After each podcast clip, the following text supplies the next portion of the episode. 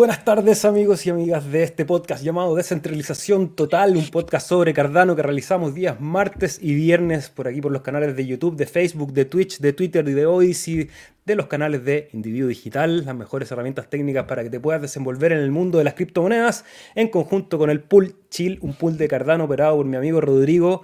¿Cómo estás Rodrigo hoy día? Viernes 13, pero aquí no creemos en la mala suerte. Bien, qué bien, qué buena cita. Eh, estar contento de poder compartir con usted, ver que los mercados hacen y deshacen. Lo importante es ir eh, haciendo este viaje juntos y bueno, veo desde el principio que hay harta gente conectada en el chat, así que muchas gracias a quienes comparten con nosotros, ya sea que se encuentren en el trabajo, déjale, en su casa, en el transporte público, que nos miren desde su teléfono celular, desde sus dispositivos iPad o desde su corazón. Muchas gracias por sintonizar la descentralización total. ¿Tú cómo estás, Seba? ¿Cómo va tu semana? Súper bien, una semana movida, llena de cosas, la vida misma que de repente te da dos giros y te deja parado en otro lado, uno se trata de adaptar y dentro de todo ese caos siempre el espacio aquí para compartir con el cardumen en el, en el descentralización total le vamos a decir hoy y vamos a compartir hoy día con un tremendo invitado, eh, yo creo que nos va a abrir luces también de visiones que hay en otra parte del mundo. Estamos en una red descentralizada que está pasando de manera contingente en todos los países, en todos los idiomas, y de alguna manera nosotros en, en, este espacio, con el cardumen, con el pool, con el podcast, generamos una suerte de burbuja y nos empezamos a reconocer. Estamos conectados obviamente con otras comunidades, principalmente del habla hispana, pero hay gente en otros lados del mundo que está construyendo, que está haciendo un montón de cosas y va a ser súper entretenido conocerlas hoy, así que vayan quedándose conectados y les pedimos desde ya que nos puedan ayudar con un like, un fueguito, un corazón para que este material pueda seguir viajando por la red y más gente se entere de esta conversación que yo creo que va a estar bien entretenida. Si cualquiera de ustedes quiere participar en la conversación, recuerden que pueden usar el chat en vivo porque ahí veo que desde temprano Cripsy nos deja un saludo y nos deja el like número 5. Bianca también, un gran saludo amiga. ¿Cómo estás? Jack Doe, saludos, interesante el programa de hoy, vamos con todo. Sí, realmente hoy día un actor de la red que yo lo tenía, como que sabía que estaba, pero no había tenido la oportunidad de, saber qué estaba trabajando. Rodrigo lo invitó ahí aprovechando las redes y creo que va a haber harto, harto que conversar.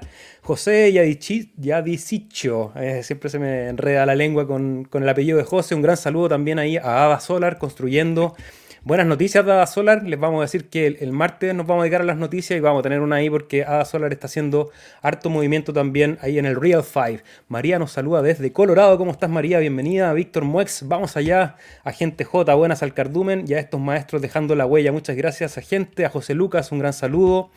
Bill MX, ¿cómo estás? Hace tiempo que no nos veía. ¿Qué tal? No olvidar que cada día estamos más cerca de ese paseo por las playas del Caribe en yate. Vamos a ver si llegamos algún día a ese, a ese lugar. De momento hay que disfrutar el viaje. Todo este cripto invierno ha sido duro, doloroso, mucha tormenta, pero seguimos ahí batallando con los remos, remando en este océano, esperando ese momento en que tengamos un poco de calma para seguir construyendo. El gato cósmico, ¿cómo estás? Seguimos con Cardano, siempre optimista. Muchas gracias, gato cósmico. Bernabé Galán, bienvenidos, saludos amigos y a todos los que se conectan a este espacio, los que están en diferido también. Recordar que este material está por los canales de YouTube, de Spotify, cualquier otro canal de podcast, así que si nos pueden ayudar también en esos canales para que haya buena distribución, agradecidos. Rapidito vamos a hacer la publicidad hoy día antes de partir porque una vez invitemos al protagonista del día de hoy, no vamos a interrumpir la transmisión. Recordar que nosotros operamos el Pool Chill, que es un pool de Cardano, prestamos un servicio dentro de la red de esta tecnología blockchain. Si tienes ADA, si los quieres poner a trabajar, ticker CHIL lo pueden buscar también en cualquier monitor de la red como Pool PM, 7.12 millones de delegados, más de 1.200 delegaciones. Muy agradecidos por ese esfuerzo a descentralizar, a apoyar a los pools pequeños. Hoy día vamos a hablar de otro pool también que está ahí al otro lado del mundo y vamos a preguntarle cuál es su, su visión de este sistema descentralizado. Rodrigo, no sé si quieres aportar algo más o vamos al grano y te dejo la presentación. No, hermano, déjame el micrófono. Voy de MC.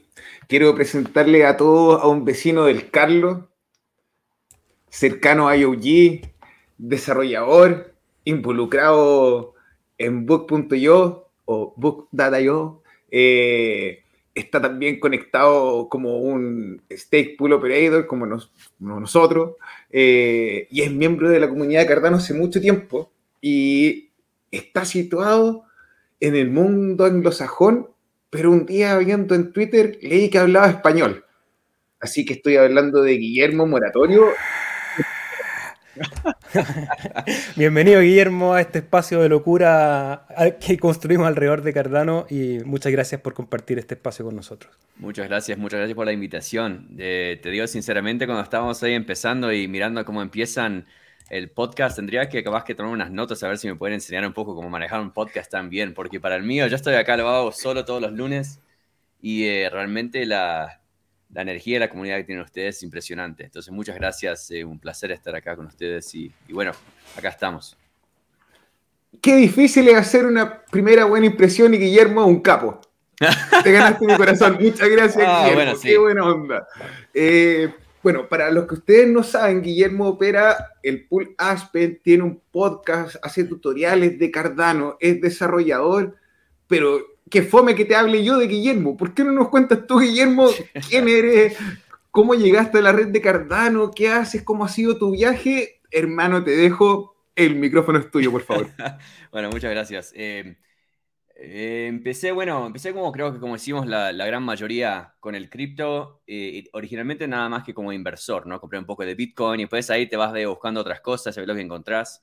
Y primero encontré a, Cardano y ADA, creo que fue en el 2019, 2018 fue que empecé a comprar un poco de ADA y siguiéndolo con el 2019 y cuando llegó la época de Shelly y el Proof of Stake, ahí dije, bueno, también me gustaría ver si me puedo involucrar un poco más en la comunidad y ser parte de todo en, la cadena propia. Y empecé, bueno, ubican que el, eh, el Shelly Era empezó en el verano del 2020. Entonces, Por el 209. Sí, eso fue en, algo en junio, creo que fue, en el eh, de 2020. Eh, ¿Cuándo es que ustedes empezaron el pool de ustedes? El 211. Así, ah. la semana que subsigue. Así. Wow, impresionante. Bueno, muchas eso, felicitaciones para ustedes. Yo eh, me demoré un poco y no empecé hasta seis meses después, pero ese diciembre fue cuando empecé el pool. Y, eh, y bueno, ahora podemos hablar un poco más si ustedes me, me, dicen un poco la historia de ustedes, pero para mí, medio la manera que fue es que yo dije, bueno, mira, qué divertido, vamos a hacer el pool y esto y vamos a hacer nuestra parte para ser parte de esa comunidad y, y verificando bloques y cosas así. Y entonces armás todo, lo preparás todo, le pones ahí y, nada, no viene nadie, no puede nadie. es exactamente como fue. Bueno, y ahora, y estás mirando así, bueno, ¿y cómo hacer para que ahora la gente venga? Entonces, eh, hace un tiempo que estaba en lo de, lo de cripto y yo, antes que eh, empecé mi carrera como programador, medio lo hice medio al revés. Mucha gente eh, son, son programadores em, desarrolladores de programación y después se van y se hacen cosas como cosas de producto o algo así. Yo lo hice medio al revés. Yo empecé en el lado de producto y después me mandé a la parte de programación. Entonces, yo tuve medio una carrera de tratando de explicar cosas complicadas en manera que se puede entender de una manera sencilla y media, digamos, eh, manera corta. Entonces dije, bueno, eh, como estamos mirando así, a ver cómo va a ser para que la gente se, se entere de que el pool existe, y que podemos dar nosotros como, digamos, un, un, beneficio para la comunidad, hacer para ese intercambio. Eh, decidí hacer medio como lo que hacen ustedes acá. Y en febrero del 2021 es cuando empecé el canal Woodland Pools, que tengo ahí en el, en el nombre.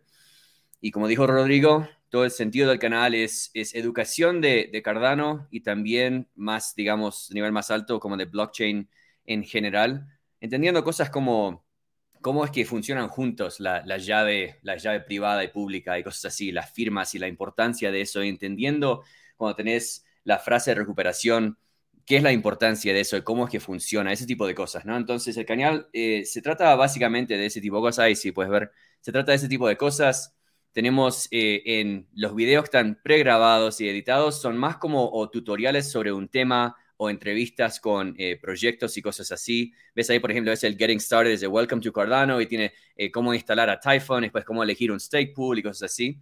Y después, estos días, ahora que estoy mucho más ocupado con lo de, ahora que estoy full time con, con Book, estos días estoy haciendo más que nada lo que tendrías, me, me ayudas así mostrándome la página de, Home, porque me doy cuenta que no lo tengo ahí en, en el homepage. Eh, que tengo que poner. Esto de lo que hacemos ahora más que nada eh, son los eh, videos en vivo. Entonces lo que hacemos todos los lunes, es más o menos como hacen ustedes aquí.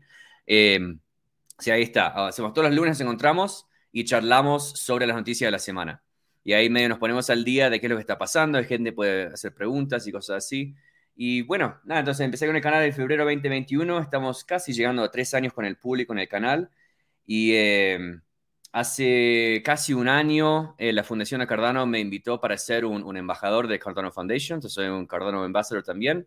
Y eh, durante todo este tiempo estuve aprendiendo lo de, lo de Plutus y pasé por el Plutus Pioneers Program. Eh, miré, encontré unos cursos de Lars que estaban medio escondidos en YouTube y ahí aprendí cómo escribir Haskell y un poco de Plutus.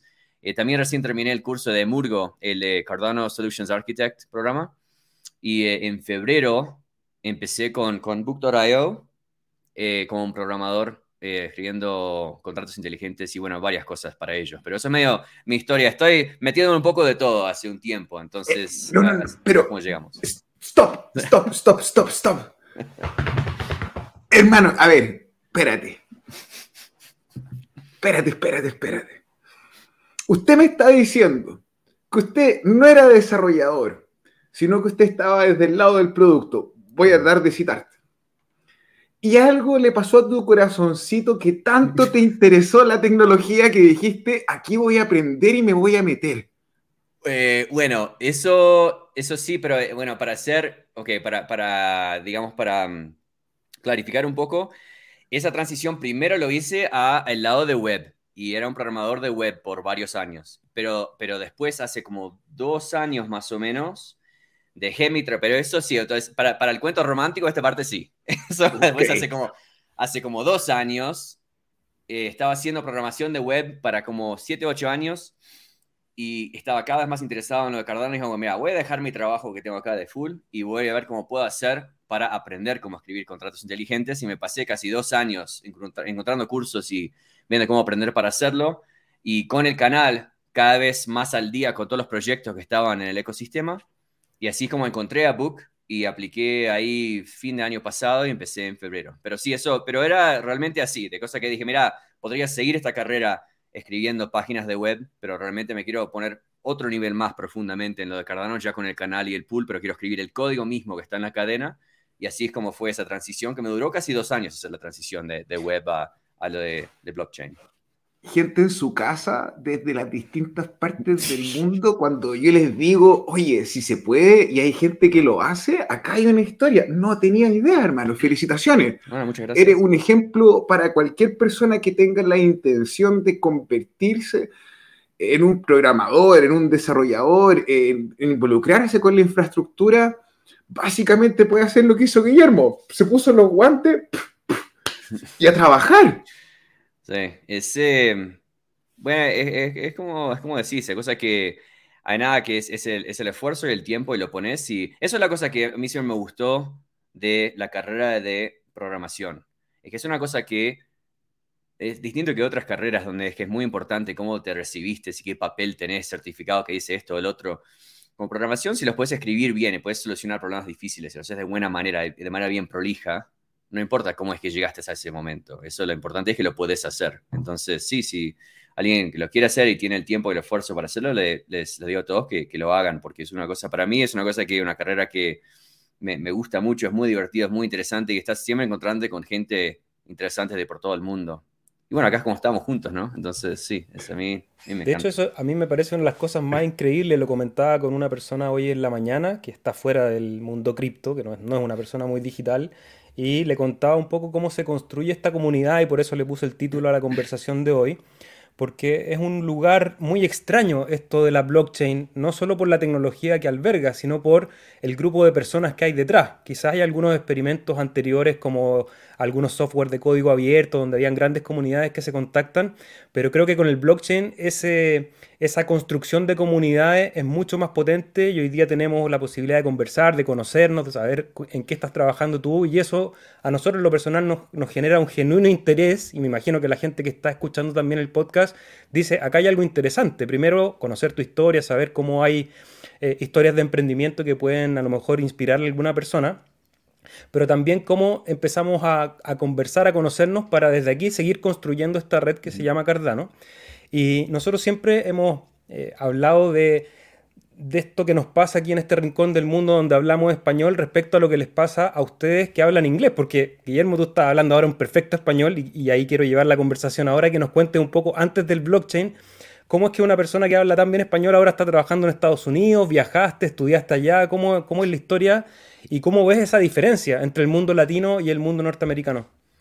Eh, sí, bueno, eso, eh, el agradecimiento de eso y, todo el crédito a mis padres, ¿no? Porque yo sé, yo nací originalmente en Uruguay y eh, mis padres se mudaron a Estados Unidos cuando tenía tres años. Entonces, yo básicamente toda mi infancia estuve en, Miami, en, Florida, y estuve casi 20 años y después ahora hace un tiempo me mudé a, Colorado, pero eso fue cosa de que tuve la suerte de que a la edad que nos mudamos, ya tenía aprendido bien el español y se hablaba en la casa y lo que siempre tuvimos ahí de esa manera. Y por supuesto, me olvidado visitar varias veces. Bueno, ahora vamos en, diciembre para los 60 de mi madre, por ejemplo. Vamos a volver a, vamos a Punta del Este, en Uruguay. Pero entonces, vamos, vamos todo el tiempo, ¿no? Pero, eh, no, pasé casi toda la vida. Estoy ahora ya hecho, hecho un gringo acá en Estados Unidos. He pasado toda la vida acá. Eh, pero bueno, sí, ahí es de donde viene el español, por lo menos. Eh, y el tema de bueno, volviendo a lo que decías de las comunidades internacionales, una cosa muy interesante que, es exactamente como lo decís, que yo lo he pensado varias veces, que una cosa que me encanta de lo de Cardano es cuando pensás del el concepto de descentralización, lo pensás primariamente de la descentralización de, eh, digamos, los nodos en sí, ¿no? Y la cadena propia. Pero esa misma descentralización de, eh, social es muy interesante porque solo con lo de Cardano, y bueno, con el Twitter, así como me conocí con Rodrigo, por ejemplo, así como estamos acá hoy, se ha hecho realmente una, una, descentralización social también de cómo es que se encuentra la gente en estas diferentes cosas. Porque yo, por ejemplo, ahora tengo amigos así como ahora que nos conocemos nosotros, hay, varios que conozco ahora en, Buenos Aires, eh, Alemania, en Suecia, eh, por todo el mundo, en Portugal gente que, sabes, sabes que puedes llegar ahí, nos encontramos juntos, vamos a tomar una cerveza, vamos a, comer algo, lo que sea, y una, conexión así real, pues estás todos medio involucrados en la misma cosa, pero haciéndolo por todo el mundo, en cada lado, en su, parte. Por ejemplo, estuve hace como seis meses, estuve hace un rato, ustedes conocen a, Martín de Latin Stake Pools de, Buenos Aires. Sí, muy Nuestro mejor amigo. buenísima gente. Eh, nos conocemos ahora hace un tiempo comunicando en Twitter y cosas así y hace como seis meses me invitó a su canal y charlamos ahí un poco y, lo tengo ahora pendiente hace un tiempo para ir a verlo en Buenos Aires. Entonces ahora cuando terminemos el viaje, el cumpleaños de mi madre, de ahí voy a ir a Buenos Aires y también eh, encontrarme con Santiago de TX Pipe, que tengo hace un tiempo que lo quiero ver ahí. Nos encontramos en, Suecia por la primera vez y, eh, eh, y, y, bien, bien de, argentino, bien educado, me vení y nos hacemos un asado y nos encontramos, entonces, bueno, entonces buenísimo, ¿viste? Va a estar, va a estar bueno, pero no sé si te respondí bien a la, pregunta, pero eso es medio mi perspectiva de cómo es que está todo conectado y, que a mí realmente me encanta conociendo gente por todo el mundo, porque muchas veces en, otros, digamos, otros tipos de, áreas, aunque sea de programación, a veces te encontrás medio en tu propia burbuja de, de, bueno, estamos acá, por ejemplo, yo estuve como programador de web en Denver por como dije, casi 10 años y, conozco muchos programadores, pero en la área de Denver específicamente. Y no es hasta que empecé con lo de Cardano, que ahora conozco gente que considero amigos, pero por todo el mundo entero, de, que hacen programación o hacen staples o lo que sea. Es, una cosa muy, muy linda y, medio como desprevenida, que no lo tenía planeado cuando, cuando entré con todo esto. Bueno, no vamos a hacer una competencia de quién ofrece el mejor asado, pero desde ya te dejamos invitados a hacer una parada por Chile y y, no vamos a hacer competencia porque los uruguayos creo que nos llevan ahí camino ganado en el, desarrollo del asado. yo hoy día estoy con café, generalmente transmito acá con mate también y con un mate que puede conseguir en Uruguay, un lugar que en lo personal me gusta mucho, he tenido la posibilidad de conocer. así que interesante tu historia, que aparte hoy día te lleva a trabajar en uno de los proyectos probablemente que más repercusión ha tenido en el ecosistema, como es Book.io.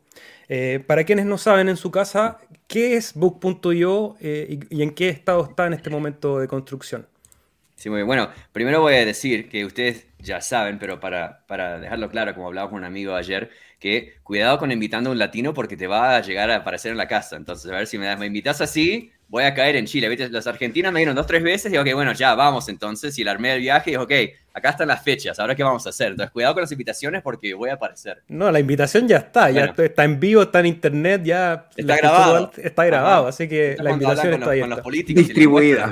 Ajá, exactamente. Bueno, hecho entonces. Ahora armamos un viaje en estos días. Pero, ah, el Bucayo. Entonces, eh, bien. Y eso es, eh, como hablábamos antes, lo que me gusta de eso del proyecto es que yo tuve la suerte de encontrando el proyecto con el canal y investigándolo así y, cubriéndolo con noticias solo porque me, interesaba y me gustaba el proyecto. Y después de más que seis meses haciendo eso fue que entré y, me hice parte del de, el grupo de programación. Eh, Book.io, el, digamos, el, nivel bien alto, el concepto es, si pensás, por ejemplo, cuando compras un libro en Amazon o en Apple o lo que sea, si realmente lo pensás, eh, no es, mira, si vas allá a donde dice Bookstore, la parte, en hay Live Mints, el segundo, ahí ves, por ejemplo, te va a llevar, estos son libros que estamos vendiendo ahora en este momento.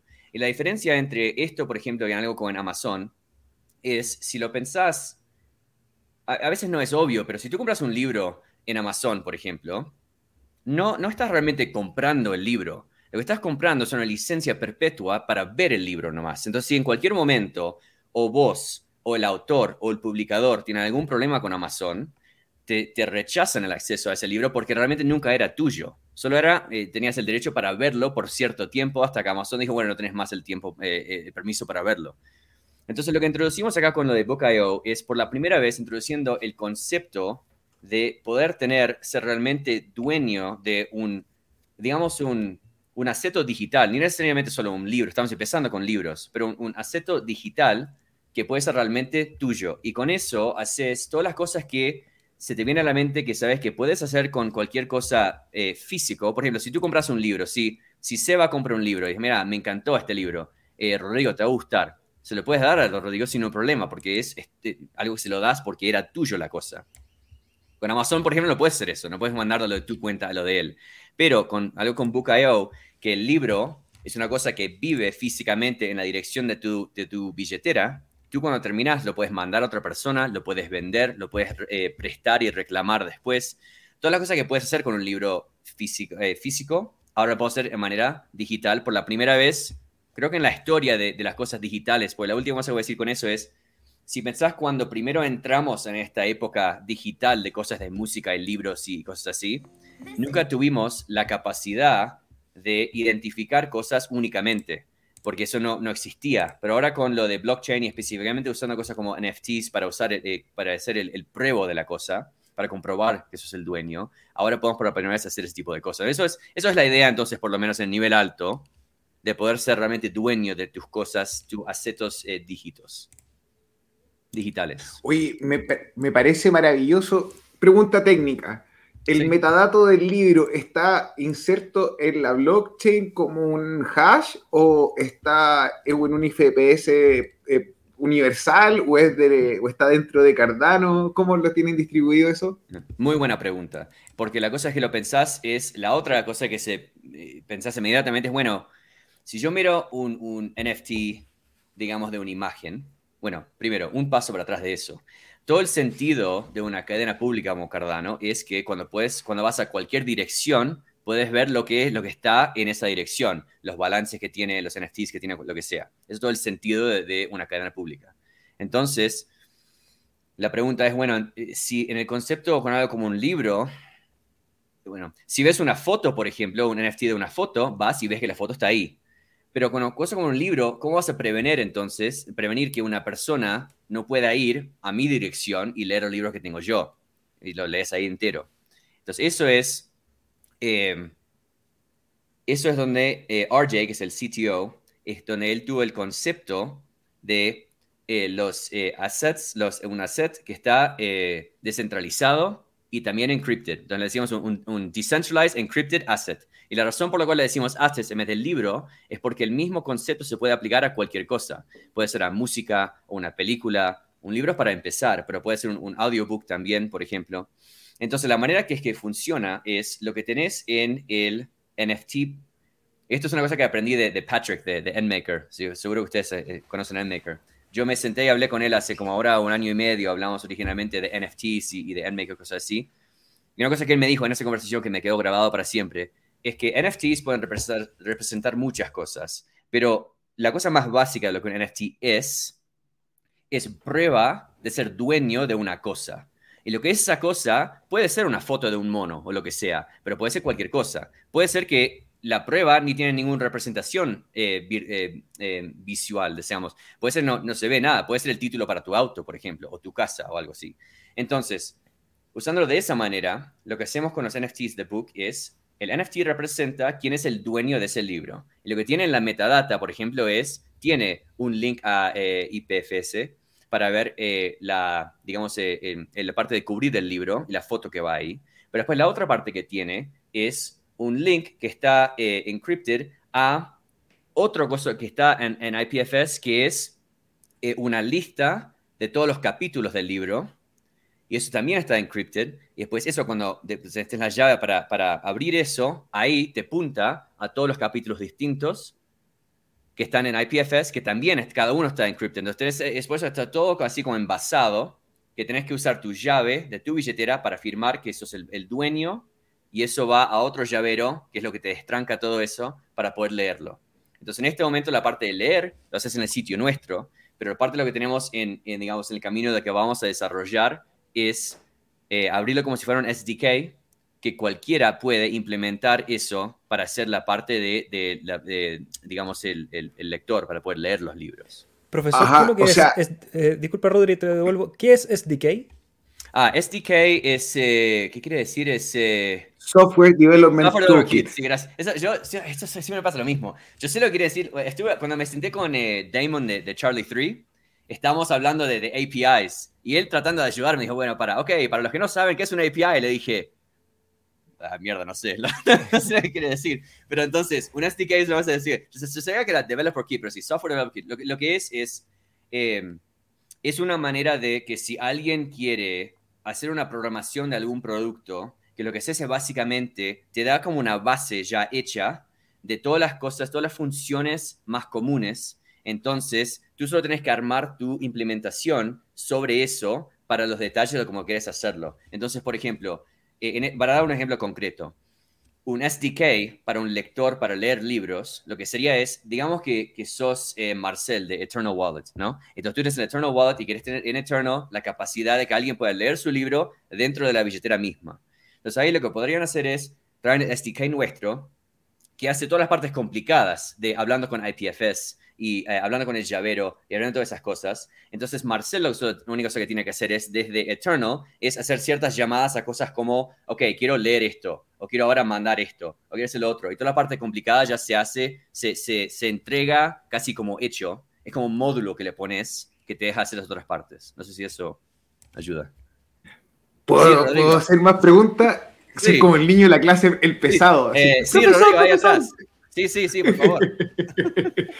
Eh, ya, entonces, si entiendo bien la lógica, es con mi llave privada, yo al momento de mintear el NFT tengo acceso a esta metadata que está encriptada en diferentes capas. Sí. Ok. Entonces, yo con mi llave privada puedo verlo. Y a pesar de que está en el Internet, en un protocolo abierto, público, eh, si no tiene tú mi llave privada, no lo puede ver. Correcto ok, está súper bien, pero ahora yo le envío ese NFT al SEBA. Bien, bien. Y ya, y ya la llave privada del CEFA no es la misma llave privada que la mía. Correcto. Entonces, ¿cómo se actualiza? ¿Eso se actualiza con el software, con el SDK de ustedes? Sí, exactamente. Ah, lo, que sé es básicamente la manera, es una muy buena pregunta. La manera que funciona el SDK y el lector, digamos, lo vamos a llamar el lector porque es manera más fácil. La manera que eso funciona en realidad es que eso es lo que hace el destranque de la parte que está encriptada, pero lo que pide antes de hacer eso es una firma de confirmación de prueba del NFT. Entonces, la manera que se hace eso es, bueno, es lo que está pasando ahora. Bueno, no quiero eh, adelantar. Eh, la, la manera que se hace eso es la misma manera que puedes firmar una transacción para someterlo a la cadena. Si pensás también, puedes eh, firmar en realidad cualquier cosa, no tiene que ser una transacción. Entonces, eso es como en, varias, eh, bueno, por ejemplo, esto, las, eh, las votaciones que recién pasaron eh, por lo de Cardano Foundation, que estaba pasando recién, eso es cómo funciona, cómo, funciona esto. Lo que hacen es la firma que se hace con la billetera, ellos, es como si fuera un contrato que estás firmando en papel, ellos te presentan, ok, estos son la gente que querías votar y lo que tú pusiste para tus votos, y te piden, que lo firmes, y firmas eso, y no es una transacción que se va a someter en la cadena, pero se puede hacer el mismo tipo de comparaciones que se hacen con una transacción con cualquier cosa. Entonces, con esa firma que solo se puede hacer con tu llave privada, puedes compararlo con lo que es la dirección pública y llave pública de esa billetera, y si se encuentran que son iguales, te das cuenta que es una firma real de esa persona. Entonces, Eh, una de las cosas que ahora Martín, el que es el que hace Atada, es eh, un, hombre suezo, suecio, suecio. Sueco. Sueco, de Suecia. No importa, hermano, es un héroe. él lo que está haciendo es, él ha hecho, no sé si saben, pero él ha hecho muchas de las cosas que están en, el, en, en, los hardware wallets, en el Ledger y el Trezor, todas las capacidades de poder firmar cosas con eso, digamos, en el protocolo del, del coso mismo, no en el software, no en el firmware mismo, lo ha hecho él. Entonces, ahora las cosas que recién eh, lo fundieron con, eh, con, Catalyst es para poder hacer este tipo de firmas. Es el, el ZIP, eh, Cardano Proven Proposal 8, es para poder hacer este tipo de firmas con el Ledger y con el Trezor, que no se puede hasta ahora. Si fueron a votar, por ejemplo, en esa cosa, lo de Cardano Foundation, y tenían un Ledger Trezor, no podían firmar. Tenés que solo firmar con un software wallet. Entonces ahora él, por ejemplo, va a hacer eso para que pueda firmar con un hardware wallet. Pero bueno, entonces, lo que pasa con el STK, con el lector, digamos, es, tenés tu libro que está en tu, en tu billetera, te pide que firmas una cosa para comprobar que eso, tú, eso es tuyo, y con eso, después el lector, eso hace su parte de destrancar las otras partes. Entonces, esa parte ahora, de, esa, de, de la segunda parte de las firmas y las llaves, en este momento lo hacemos nosotros, pero eso también es lo que tenemos en parte del desarrollo, es cómo hacer... Hay varias soluciones muy interesantes que existen ahora, que puedes, en vez de tener una llave, es como si fuera un, sharding, no sé cómo decir en español, un sharding una llave, que lo rompe a varias piezas. Una, división. Ah, bueno, bien, fácil, mucho más fácil que sharding, sí. Entonces, se divide así, es una división así, y, y podés entonces reconstruir una llave de varios lugares así, para que no sea que está con una persona centralizada, ¿no? Entonces, o un, negocio, digamos. Pero bueno, eso es cómo funciona entonces. Entonces, cuando lo mandas de una visera a la otra, el que, es, el que lo tiene el libro en el momento tiene que firmar para comprobar que en esa dirección es de ellos y cuando va ahí, después desde ahí, el lector te lo destranca para poder eh, desencriptar, digamos, los capítulos. Estás en mute. Hermoso, hermoso, hermoso, hermoso. Sensei, Guillermo, te pasaste la explicación. Quiero hacer otra pregunta, y esta viene de un amigo de la audiencia, un miembro del Cardumen. Bien. Dice, en USA sirve el NFT como título de propiedad de acciones en empresas o bienes raíces. En Europa no se puede, como mucho representa tu participación de un negocio, pero no la titularidad. Lo que yo tengo entendido, antes de pasarte la pelota, es que en el ecosistema de Cardano tenemos una solución que se llama GoKey. Esta solución está inscrito como una DAO y tiene la posibilidad de trabajar el título de propiedad, más no está funcionando en la mainnet todavía. Pero tenemos en la competencia en Ethereum, eh, Ethereum City creo que se llama, que es una DAO, que compró un terreno y que vende los títulos de propiedad del terreno, más no sé cómo funciona en cuanto eh, si tiene que inscribir en un servicio legal de Estados Unidos eh, cuando hace la transacción. Entonces te devuelvo la pelota, por favor. Gracias. Eh, los de GoKey, recién lo, abrí en esta pantalla. Sí, los de GoKey son, buena gente. Me conocí con el, con el fundador eh, en, en Rare Evo. Estamos comunicados hace un tiempo y nos conocimos por la primera vez ahí. es una cosa muy interesante porque para mí, por lo menos, es obvio que ahí es donde queremos llegar, ¿no? Que cosas como los títulos o lo que sea, que vivan en la cadena es mucho más fácil para transferir de una persona a otra, o también pensás, una cosa muy también, una cosa obvia que se me ocurre es la fraccionalización, ahí me entienden, de un título, para hacer, por ejemplo, si quieren comprarlo en, partes, lo quieren dividir, y cada uno compra un décimo, digamos, de la cosa, o lo que sea, en vez de tener que comprarlo todo entero. Eh, entonces, eso creo que es donde vamos a ir. Igual que, por ejemplo, cuando eh, primero se empezó a desarrollar el Internet y eran cosas como email y cosas así, y se decía, wow, qué bueno sería si podías comprar cualquier cosa en Internet. Y sabías que iba a ir ahí después de un tiempo, pero el cómo es que iba a pasar y las cosas regulatorias para llegar a ese momento era un poco más nublado, digamos.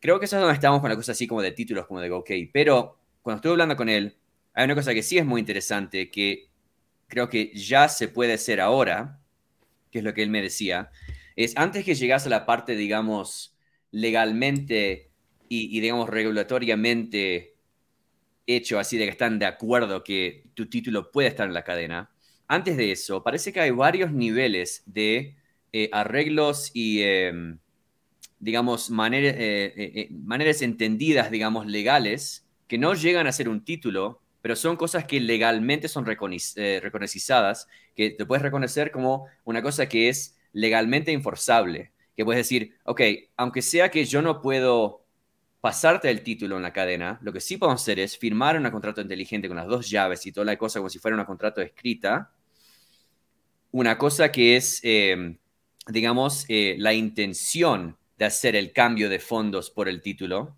y eso sí, en una corte de ley lo puedes traer como una cosa, como una prueba de que, bueno, no, Seba dijo que me la iba a dar el título si yo le pagaba tanto. Y tengo acá en la cadena la prueba de ese pago. Entonces ahora él tiene que darme el título. Entonces, aunque sea que el título sigue viviendo fuera de la cadena, puedes hacer, puedes enforzar esas transacciones en manera legal, como si fuera un documento firmado en papel. Entonces, lo del DAO complica cosas un poco más porque ya es otro nivel más de, digamos, de otro concepto más nuevo también digamos, estamos mezclando ahí varias cosas nuevas, pero realmente me impresionó cuando hablé de GoK que para mí estaban casi más cerca de lo que yo pensaba, pudiendo enforzar este tipo de, arreglos y cosas entendidos que ya se pueden hacer como cosas legales. No sé si eso, eso, si eso responde a la pregunta, pero así es como lo entiendo yo. Sea, ¿tiene algo usted que preguntar? Yo tengo mucho y no he soltado el micrófono, entonces perdón. Por favor, por favor. De, ahí yo me voy a ir a la filosofía en un rato más, pero ya que estamos en el aspecto más técnico, por favor.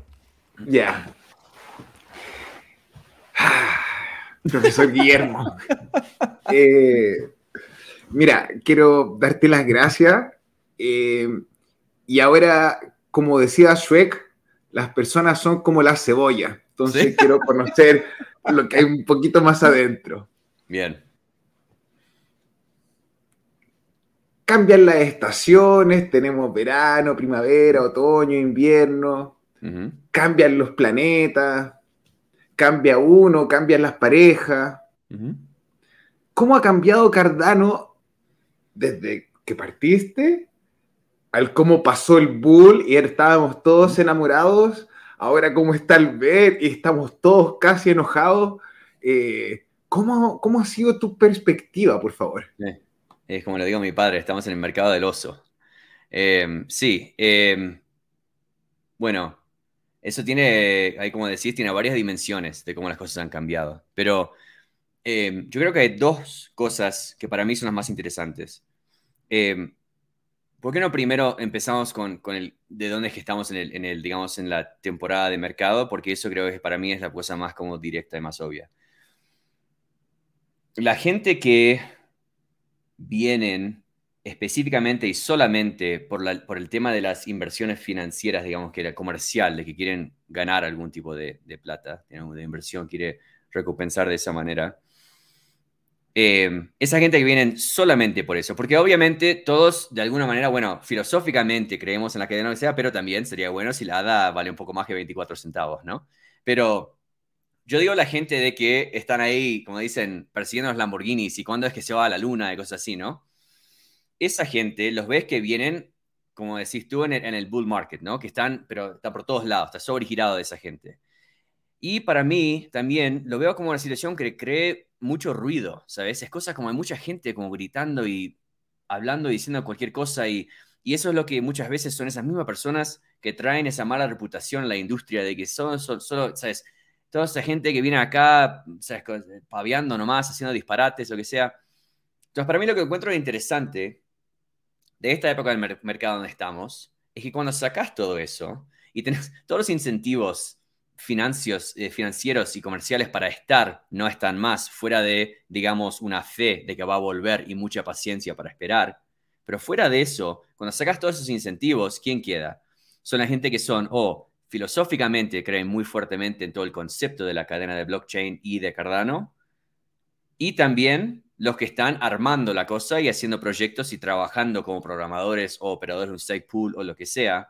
Entonces, para mí, esta conferencia que están pasando ahora, como el que estaba Rare en Colorado, ahora en, noviembre me voy a Dubai para el, eh, Cardano Summit. Yo me divierto más en esta época, porque lo que encontrás son toda gente que son todos mucho más serios, que están por la misma razón, que son, que son, eh, están realmente ahí metidos para ver cómo puedo mover esto para adelante, y no están llegando para ver cómo puedo hacer que 100 dólares se hagan 200 y me voy. Entonces, eso, eso es una manera que yo lo he visto cambiar mucho, que el, volumen, digamos, se ha bajado bastante ¿sabes? Y, la estática en la radio, digamos, se ha limpiado mucho y solo queda la gente que están seriamente tratando de mover todo para adelante. Entonces, eso es de una manera. Em, pero la otra parte que me parece que he sido un poco menos obvio, pero para mí ha sido muy importante, he sido, cuando hablamos de descentralización, he sido muy interesante en el último año especialmente ver la descentralización de influencia. Y yo lo digo de, manera de que si ustedes piensan de cuando fue con el que empezaron ustedes el pool, por ejemplo, cuando, cuando, como, decimos con mi padre, el Charles, cuando el Charles decía algo. Carlitos. El Carlitos. sí, nosotros decimos el Charles. Bueno, cuando Carlitos decía algo, era, era eso como ese dicho, cuando te digo saltar, me pedís qué alto crees que salte, ¿no? Así, ¿no? Entonces, todos medio como en el momento. Bueno, ok, sí, Carlitos, ¿hasta dónde? ¿A dónde voy? Si no, Carlitos, Don Carlos, lo que sea. Y fue muy interesante ver, hace como ahora ya como más que seis meses, cuando fue, no me acuerdo que fue 1.34.1 o algo así, no me acuerdo cuál note. Eh, muy bien, ¿cómo se acuerda? Sí. sí. Y me acuerdo de que eh, el Charles dijo, bueno, mira, listo, todo bien, vamos, para adelante todos. Y, y fueron Adam Dean y Andrew Westberg juntos, dijeron, no me parece. Me parece que hay unos problemas acá que no estamos bien seguros de cómo es que es. Vamos a ver bien y seguir mirando antes que hagamos el upgrade. Y la parte que para mí era muy impresionante y que era la primera vez que tenías este que era casi como si fuera un dios en el ecosistema, diciendo como el dictador de que esto va a pasar. Y estos dos locos acá dijeron, no sé si me, me parece. Y todos nosotros que eran operadores dijimos, ok, yo voy a decir lo que dicen estos dos, porque estos dos son expertos en esto, saben, la saben muy bien ¿Y por qué no esperamos a ver que ellos estén bien cómodos y después lo hacemos? Y eso creo que era una cosa que el Carlitos no lo esperaba. Era la primera vez que, veías que no fue que él decía y inmediatamente todos lo seguían sin ninguna pregunta. Y eso se hizo medio como, digamos, un desacuerdo bastante, bastante público. Era, ¿sabes? Él te este, lo veías que estaba muy frustrado, estaba, obviamente frustrado. Y decía, no, porque está listo y hay que hacerlo y está todo ya comprobado. Y entonces no, mira, lo conocé, porque el, el anterior el punto cero tuvo un, error que era tan grande que, tiró la cadena para abajo del testnet. Después no esperamos un poco a ver. Entonces era así, uno, el otro, volviendo.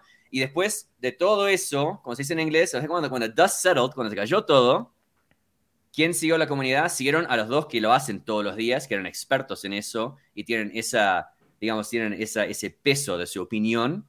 Se siguieron con ellos. Y la primera vez que yo vi en los 3, 4 años que estoy siguiendo la comunidad, esa descentralización de influencia, de que eh, Charles siempre dice que quiere llegar ahí, y creo que fue la primera vez que tuvo que, que, que actualmente, ¿sabes? ¿sabes? Tomarse esa bebida que sentimos que es lo que, ok, lo vamos a hacer. Y cuando tuvo que hacerlo no le gustó mucho esa medicina, pero después ahora estamos en un lugar mucho más saludables y ahora eso ya ha seguido pasando. Por ejemplo, lo que le decía de los contratos inteligentes. Originalmente era todo hecho solo con Plutus TX, que está basado en Haskell que les digo, sinceramente, es muy difícil aprender Haskell y Pluros, es, es muy difícil. Y ahora tenés, por ejemplo, Aiken, que eran dos amigos, eh, Casey y Lucas, dijo, mira, ¿sabes lo que sería divertido?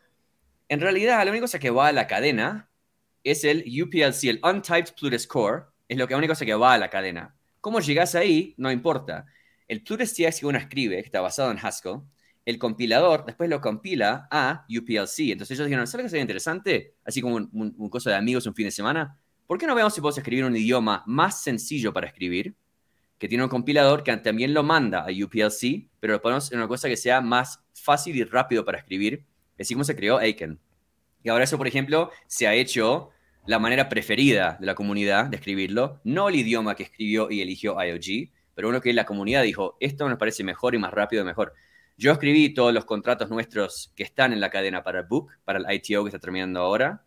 Y en, realidad terminó, siendo cinco eh, que viven en la cadena y los cinco están escritos en Aiken, por ejemplo. Y ahora ves cada vez más, ahora Carlitos también hablando de que bueno es Aiken, lo que sea. Lo estamos viendo cada vez más. Y lo que hace Santiago con TX Pipe, por ejemplo. Y lo que recién lo fundieron con... Eh, le eso de Catalyst para poder hacer un Cardano Node en Rust, para tener otro Cardano Node. Todas estas cosas es que estamos viendo que la influencia está saliendo cada vez más de IOG a la comunidad y que estamos viendo que cada vez más el progreso de la cadena está con la gente brillante que tenemos en la comunidad y no es siempre esperando, sabes, que los que están ahí sentados en la oficina acá en Colorado lo hagan ellos.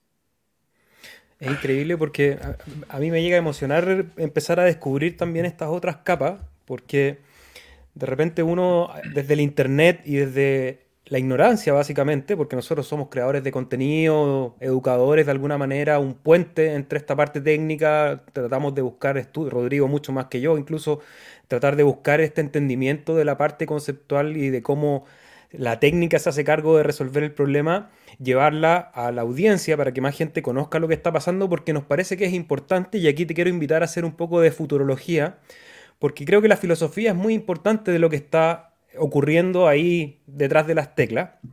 Nosotros a este podcast en algún momento le pusimos descentralización total y con exclamación, un poco forzando esa discusión, porque sabemos que descentralizar todo eh, también es una, parte, una suerte de utopía o una suerte de, exageración, pero nos, nos parece importante probar esos límites. Y cuando hablamos desde Cardano que tenemos esta idea de que queremos cambiar el mundo y que queremos hacer del mundo un lugar mejor, ¿Cómo ves tú el desarrollo de una red descentralizada? ¿Dónde están los siguientes límites de descentralización? Ya hablamos de los pools, de la verificación de bloques, estamos hablando ahora de las influencias. ¿Cuál crees tú que es el paso que va a dar esta comunidad en, esa idea de, mejorar el mundo? Tú quizás desde las teclas dices, no, yo me preocupo de escribir código, pero de repente hay espacios donde tú dices, bueno, ¿qué es lo que estamos creando aquí? ¿Qué es lo que va a pasar en tres años, en cinco, en 20 años con esta tecnología? ¿Cómo lo ves?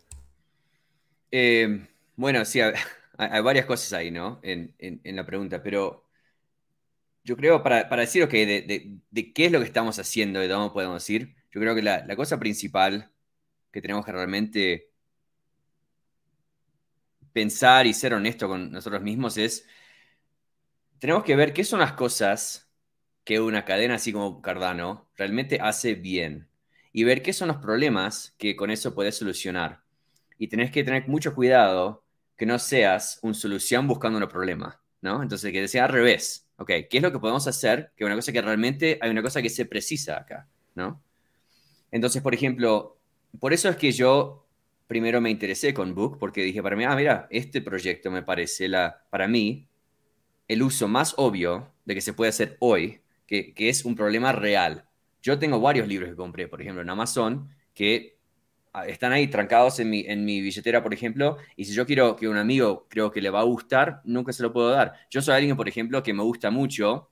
Yo tengo, no sé si vieron, eh, ¿ustedes vieron el, show ese, eh, Battlestar Galactica, hace un tiempo? Bueno, hay una escena, bueno, a la escena que Adama, como el primer episodio o algo así, la presidenta le dice, mira, qué bueno este libro, y él se lo da y dice, mira, y eh, bueno, te lo vuelvo cuando termines, y dijo, no, los libros no se prestan, solo se dan. Entonces yo soy, me, me gusta mucho esa idea, ¿no? De que cada vez que hay un libro que yo tengo que a alguien le va a gustar, se lo doy, bueno, no, pero no lo devuelves, dáselo a otra persona cuando termines y así lo vas pasando, ¿no?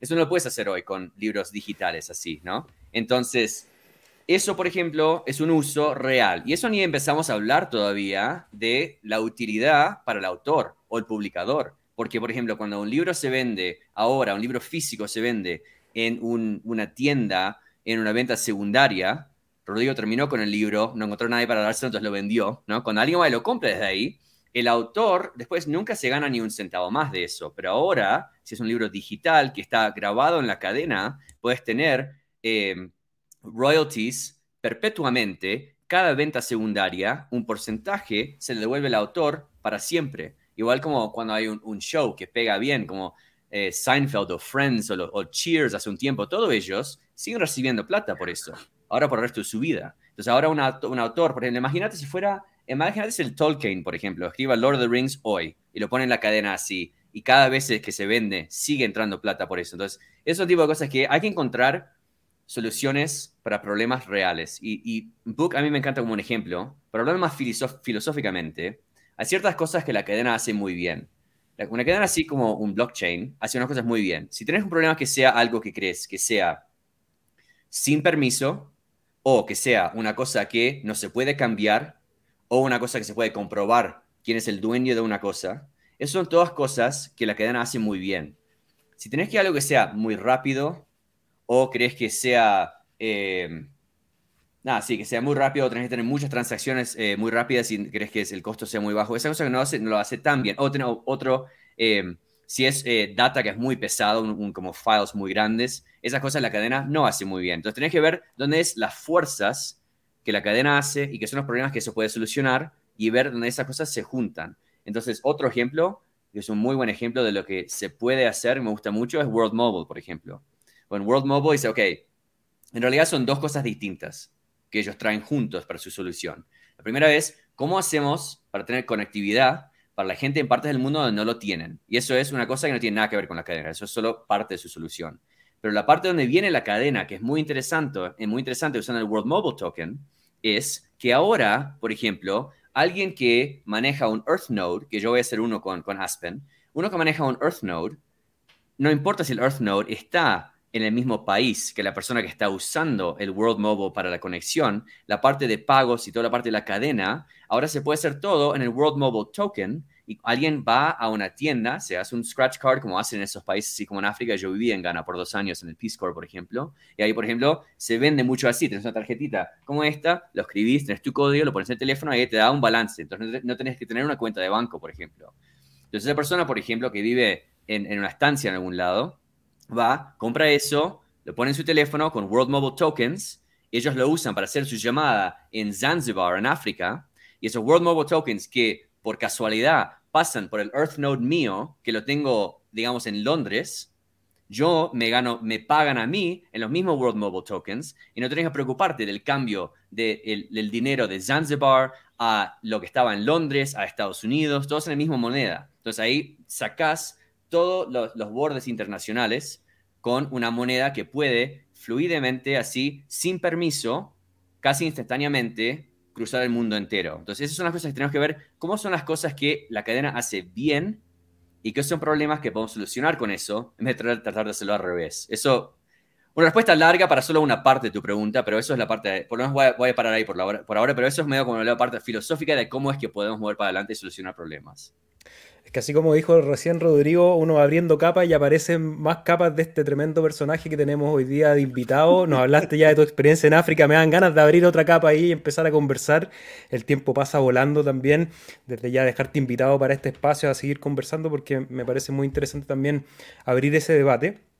Y dentro de, ese trabajo también has recibido un reconocimiento de, de, los colegas y me cuentas que vas a ir a Dubai, pero no vas solamente de invitado, sino que vas porque dentro de las votaciones que nosotros estuvimos distribuyendo ahí los links para que la gente pudiese votar, hay un reconocimiento de tu trabajo como embajador también, eh, reconocimiento que después de conocerte hoy día mucho más me parece más que merecido. Felicitaciones por ese, por ese reconocimiento. Y también preguntarte por, por esa parte de la comunidad, de, hacerse cargo desde este rol de la fundación o que, que implementa la fundación, pero que hoy día en realidad es un rol más de la comunidad. Y de hecho quedó plasmado en la última acción que tuvo la fundación de decir los embajadores no son de la fundación, sino que son de la comunidad que la fundación simplemente administra la parte de incentivos y, de cómo funciona. ¿Cómo has vivido también esa experiencia en, ese otro rol dentro de, la comunidad de Cardano? Bien, bueno, para, para empezar, muchas gracias. Eso es una cosa que para mí era no, muy inesperado y eh, en realidad eso, eh, lo, que, lo que estabas hablando ahí, eso era nada más las, digamos, las nominaciones para los últimos seleccionados, para que uno de ellos se gane el premio eso de, embajador o lo que sea. Pero para mí, en realidad, como lo tenía tan fuera de la cosa esperada, para mí era ya como, me dejó así como emocionado solo tener la, nominación, porque esa, con ese otro grupo de gente que está ahí, ya ahora casi que no me importa si gano o no, pero para llegar a eso es una cosa que es, muy lindo porque como hacen ustedes así, haciendo estas cosas todos los días, tratando de educar y ayudar o lo que sea, solo ese reconocimiento así de, llegar a esa última etapa para mí es muy lindo. Vamos a ver en Dubai a ver qué pasa, pero eso... Eh, muy, muy linda y muchas gracias, te lo agradezco mucho. Diversión eh, garantizada, seguro. Dubai va a estar entretenido ahí, conocer a la comunidad y, reunirse. Creo que este summit, cada summit se va superando a sí mismo. Ojalá alguna vez tener la posibilidad también de participar o que a lo mejor el summit venga acá y lo hagamos en Sudamérica en alguna de las versiones. Estaría entretenido, Rodrigo. Ah, sí, estaría buenísimo. Mira, Guillermo, yo no te quiero quitar más tiempo, tú me dices si puedes seguir conversando o no. Quiero, como te decía por interno, yo quiero ser siempre respetuoso porque me imagino que una persona como tú tiene hartas obligaciones. Quiero hacer dos menciones. Sí, dale. La primera, usted sabe ese como el six degree, como para conocer a alguien. Ya, para la gente que no lo sabe, Mark Cuban invirtió en Book.io, entonces de forma podemos conocer a Mark Cuban ahora. Uno, dos, tenemos antes de los seis. Así que buena onda. Te agradezco la oportunidad de venir a conversar. Eres muy amable de hablarnos de la persona que tú eres, desde tu perspectiva como constructor. Eh, eres súper humano, brother. Eh, me encantaría tener una conversación en un asado, tal cual cuando vaya a Argentina con Santiago eh, ¿por, qué, no hacemos un, podcast eh, en vivo en un asado en Chile? Lo hacemos el año que viene. Elegimos una fecha, lo hacemos en vivo ahí. Usted me dijo antes, cuidado hermano con la invitación. Em, lo otro sí, me gustaría decir que está invitado siempre, brother, si tiene algo que conversar, si tiene algo que decir. Eh, como decía también aquí Ada Solar, el operador del Pool One 1, el José, usted definitivamente se merece el título. Hay gente que... Ah, me voy a poner veneno. Hay gente que ocupa el título de embajador de Cardano para, para sacar provecho de su negocio y apalancarse. Y, y la verdad, a pesar de que hay un incentivo por la creación de contenido, por la organización de eventos, es un trabajo voluntario. Entonces, eh, mantener la ética de que uno va a, dar lo mejor de sí con su voluntad, con su esfuerzo, yo lo veo en español acá en el SEBA, mi compañero, mi amigo, pero no había tenido la oportunidad de escucharlo de parte tuya, Guillermo, desde el mundo anglosajón. Eh, y puta hermano, somos amigos ahora, buena onda. muchas gracias. Eh, realmente que eh, ese mensaje y dices, bueno, mira, hoy no charlamos. Yo digo, sí, yo siempre estoy dispuesto, vamos a, charlar a lo que sea, pero eh, realmente siento, he eh, sido un placer, pasé muy, muy bien. Entonces, mira, cuando quieran, además para mí esto es justo más o menos la hora de almuerzo, entonces me viene bastante bien para poder hacer. ¿Por qué no ahora después del año nuevo, si quieren, hacemos de vuelta, charlamos de lo que sea? ¿Tienen alguna una idea de, algo para hablar, nos encontramos y, con un poco de suerte lo hacemos en persona, pero si no, hacemos otro así virtual hasta que podamos elegir una fecha fija. Pero, realmente muchas gracias, pasaba muy bien. Ha sido muy entretenido. Voy a leer algunas preguntas que nos va dejando la audiencia, algunos comentarios también para nuestro invitado. Leoncio Cirilo nos envía un saludo desde la cálida y soledad Pelotillo, Vin Mil que está en vivo. Saludos al Seba y a Rodri desde Torres del Paine, desde el trabajo. Un gran saludo. Mira, Nenio ahí dice que es una muy buena idea, refiriéndose a lo de book.io. En lo personal estoy muy decepcionado con la compra de libros digitales, audiolibros y discos. He tenido malas experiencias, los he comprado y luego he perdido el acceso. Uno compra, pero no es suyo. Sí, ahí cuando hablábamos del, impacto real que tiene la blockchain, eh, Guillermo nos explicó un poco cómo funciona esta tecnología y eso abre para que empiecen a ocurrir un montón de cosas en todas las industrias que dependen de propiedad hoy día principalmente que esas propiedades son digitales. Por más allá que uno pueda imprimir un libro, imprimir un disco, en general el consumo es en dispositivos digitales. Así que gracias Neno, Nenio por compartir tu opinión.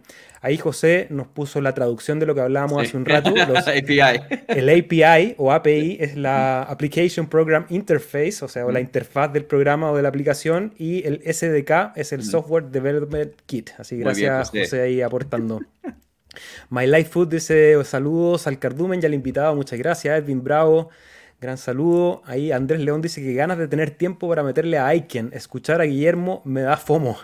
Sí, a mí también me da fomo, porque uno habla de la red fantasma de repente en Cardano y cuando conoce gente que realmente está ahí con las manos en las teclas, uno dice, chuta, se está construyendo una cosa que cuando agarre vuelo, cuando empiecen estas aplicaciones, la, famosa eh, aplicación, ¿cómo le llamaban en inglés? Eh, básicamente la que genera esa adopción masiva. Eh, ahí recién mucha gente va a decir, uy, ¿verdad que en Cardano se estaban haciendo cosas? Rodrigo, ¿queréis comentar algo? La aplicación fantasma, pero como Gasparín, como Casper, así el fantasma más amistoso, hermano, estamos llenos de amigos, pura gente buena onda. Y ojo, que después en el bull, cuando estén los dildos verdes, ustedes no pueden decir es que no sabía. Es que no me avisaron. Eh, ustedes tuvieron suerte nomás.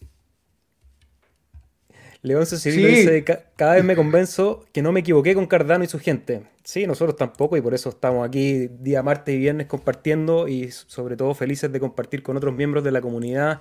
María dice, grande Guillermo, un gran saludo título de embajador debería ser un título honorífico como el de Samurai, dice José. Mira, buena, buena idea. Diego, buen directo, muchas gracias. Nivelazo de programa, nos dice Cripsi. Christopher Valerio, tiene que probar el terremoto cuando ande por allá, jajaja. El terremoto es un, es un trago que se sirve acá en Chile, que es de vino blanco, granadina. Yo lo encuentro una aberración, pero bueno, es un trago tradicional que si vienes para acá lo puedes tomar. Oye, Guillermo, vamos a ir cerrando la conversación. Primero agradecerte por el tiempo, la disposición, la buena onda, una persona muy locuaz, muy inteligente que en lo personal me, gustó mucho escuchar. Te quiero dejar el micrófono para que comentes lo que quieras con la audiencia. Si quieres invitarlos a visitar tu página, tu pool, tus proyectos, el espacio es tuyo, amigo. Eh, bueno, sí, quiero empezar como empecé la otra al principio, y decir muchas gracias, realmente les agradezco mucho a ustedes, eh, esto ha sido muy divertido, pasé muy bien. Eh, cuando quieran, lo hacemos de vuelta. Y para los que están ahí escuchando, tienen algún interés, los que hablan inglés, eh, pueden ir al canal Woodland Pools. Eh, tenemos ahí toda la, eh, todo de cosas eh, de educación, de Cardano, de todos diferentes temas. Y nos encontramos todos los lunes y hablamos en vivo. Pero también tenemos, de antes cuando tenía más tiempo, los videos ahí en el canal, los videos editados con tutoriales sobre casi cualquier tema y cualquier billetera o proyecto, lo que sea especialmente los que son un poco más viejos los videos, tenemos medio de todo. Entonces, si quieren aprender algo, por ahí yo estoy siempre respondiendo los comentarios, eh, si alguien tiene un comentario, una pregunta, lo que sea, siempre estamos ahí. Y también estoy bastante activo en, Twitter, en eh, Twitter Woodland Pools. Eh, nos podemos encontrar también ahí. Pero muchas gracias a ustedes, realmente un, un placer, me encantó. Eh, cuando, cuando quieran, nos hacemos de vuelta. Ya estamos comprometidos, hermano. Un abrazo grande. Listo. Un abrazo. Gracias por todo. Muchas gracias, Guillermo. Despedimos al invitado del día de hoy. Realmente una persona muy, muy interesante. Eh, no me la vi venir, Rodrigo. Rodrigo ahí fue el encargado de hacer la gestión a través del Twitter, con la magia del Internet, en que uno puede empezar a conectar con personas al otro lado del mundo y, aprender. Aprendimos un montón, eh, conocimiento de todo tipo. Pudimos filosofar, pudimos aprender también de la tecnología del NFT que nos comentó a través del proyecto de Book.io, que como decíamos es uno de los proyectos que ha tenido mayor tracción porque principalmente resuelve un, problema real y, yo creo que van a estar dando hartas noticias.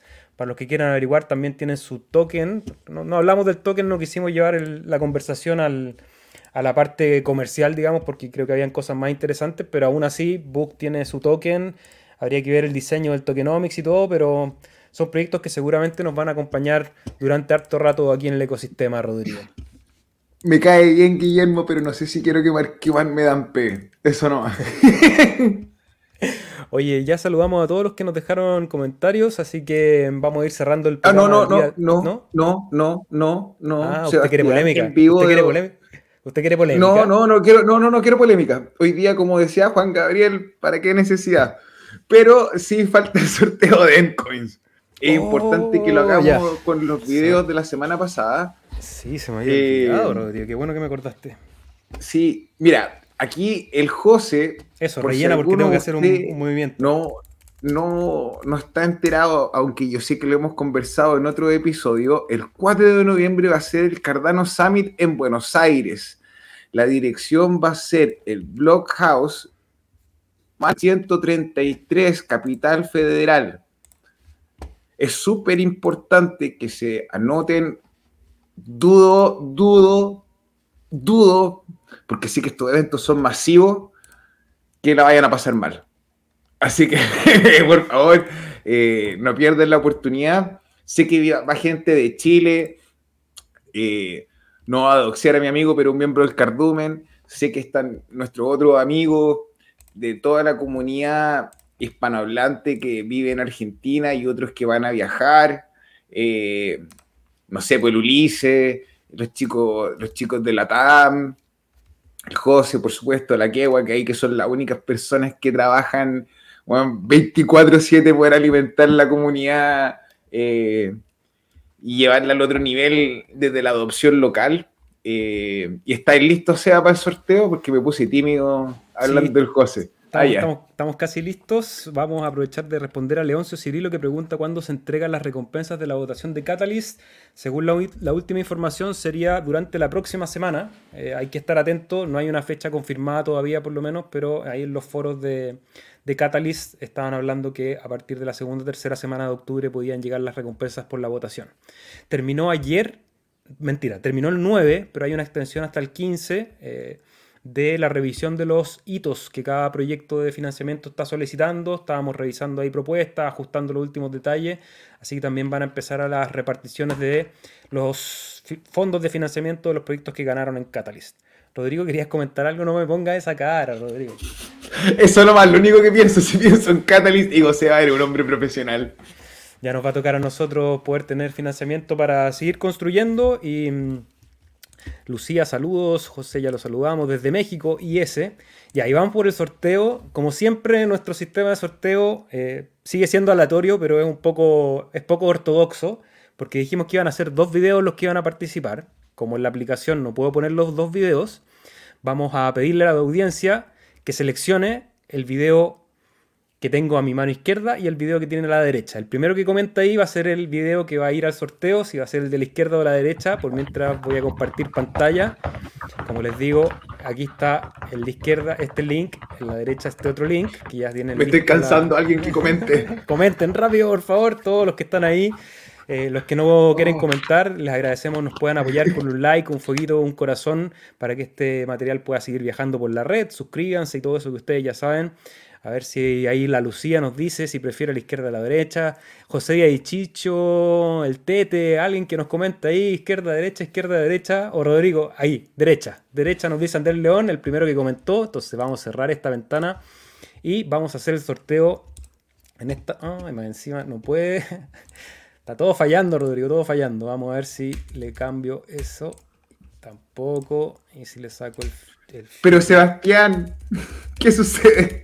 Ay, los problemas de la tecnología, Rodrigo. El individuo digital no me deja ver el sorteo. Vamos a seguir rellenando, Rodrigo, porque tengo que hacer un movimiento más.